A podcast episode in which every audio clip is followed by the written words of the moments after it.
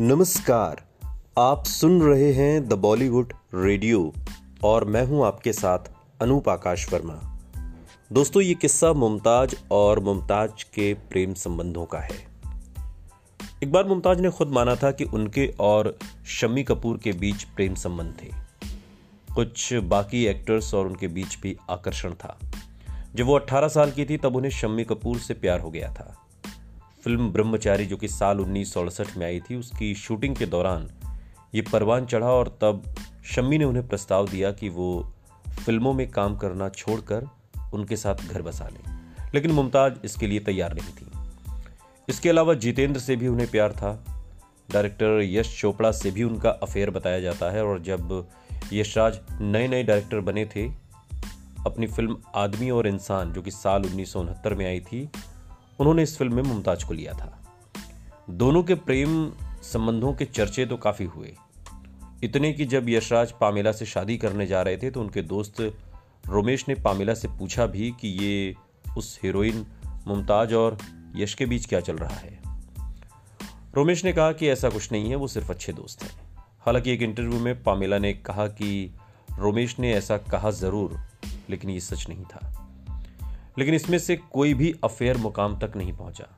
इसकी वजह यह थी कि मुमताज़ फ़िल्मों से पैसा कमाने और अपने परिवार की ज़िम्मेदारी पूरी करने में डूबी हुई थी। बूंद जो बन गए मोती, साल उन्नीस सौ सड़सठ में ये फ़िल्म बनी और बनने के दौरान उनकी माँ गुजर गई। उसके बाद परिवार का बोझ उन्हीं पर था। सुबह चार बजे से उठकर रात नौ बजे तक वो काम करती।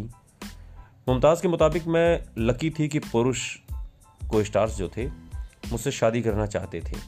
हाँ एक आकर्षण था लेकिन मैं आगे नहीं बढ़ी। मेरी जिम्मेदारियाँ इतनी ज़्यादा थीं कि अफेयर्स के लिए मेरे पास वक्त नहीं था। मुमताज़ और देवानंद को लेकर भी आ, कुछ इसी तरीके की कहानी और किस्से हैं। मुमताज़ पहली बार देवानंद से उनकी फ़िल्म तेरे मेरे सपने के सेट पर साल 1970 में मिली थी और फ़िल्म के पहले शेड्यूल के बाद ही देवानंद ने अपनी अगली फ़िल्म हरे रामा, हरे कृष्णा में भी उन्हें कास्ट किया। लेकिन उन्होंने कैसे साइन किया, ये रोचक है। खुद मुमताज़ बताती हैं कि उन दिनों मैं एक एक्टर के साथ सात फ़िल्में ही साइन कर सकता था।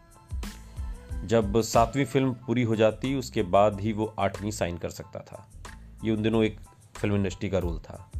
जब हरे रामा, हरे कृष्णा की प्लानिंग हो रही थी, तब मुमताज़ पहले से सात फ़िल्में साइन करके बैठी थी। लेकिन देवानंद बड़े मज़बूत इरादों वाले आदमी थे। उन्हें कोई हिला नहीं सकता था। उन्होंने तय कर लिया कि मुमताज़ उनकी फ़िल्म करेंगी ही। ये सबसे झगड़ा मोल लेने वाली बात थी और देवानंद साहब सबसे लड़े भी और इंडस्ट्री के लोगों के विरोध के बावजूद उनके सामने पुलिस प्रोटेक्शन में मुमताज़ को अपनी फ़िल्म के शेड्यूल के लिए वो काठमांडू ले गए और वहाँ जाकर पूरे चालीस दिन लगाकर तसल्ली से शूटिंग की। सुनते रहिए। द बॉलीवुड रेडियो सुनता है सारा इंडिया।